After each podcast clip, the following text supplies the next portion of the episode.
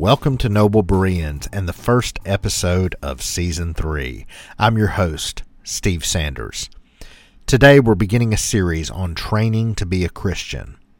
Our scripture reading for the day comes out of Hebrews chapter 12, beginning in verse 1, and I'm reading from the NASB.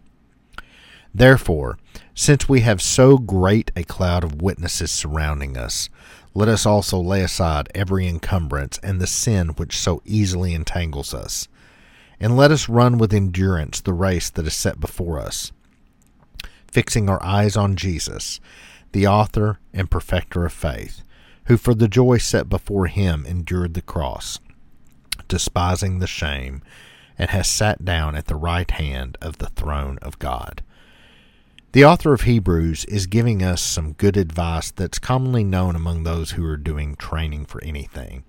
Some of you may have run a marathon before, or perhaps you were on a sports team that excelled, or maybe you even trained for a mental sport such as chess.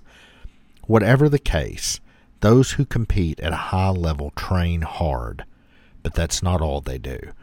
The topic of today's devotional is not the training you do to succeed as a Christian, but what you need to give up, or as the author of Hebrews says, what you lay aside.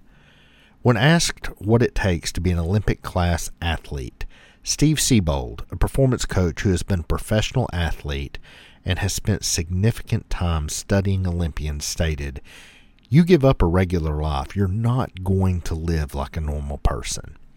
It's an extreme life." In this passage, the author of Hebrews tells us that we, like the Olympians, are called to a life that's not regular, extreme even. We're called to lay aside every encumbrance and the sin which so easily entangles us.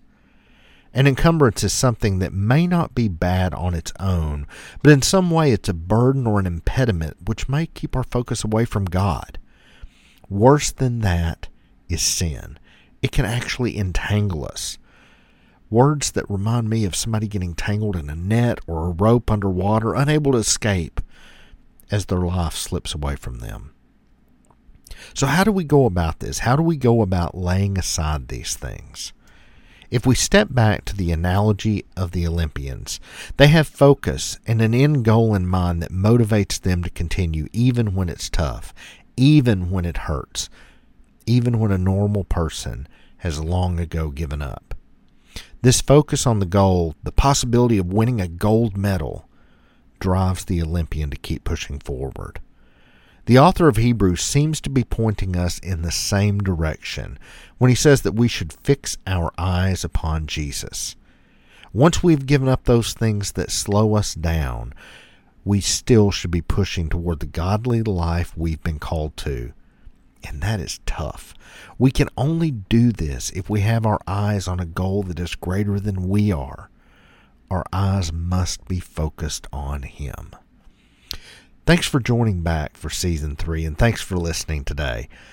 It's my prayer that our Father will grant each of you grace, mercy, love, and peace throughout the entire week. Remember, if you like what you're hearing, be sure to share it with those you care about and join in the conversation on our blog or on the Facebook page. You can find links to both of those in the show notes.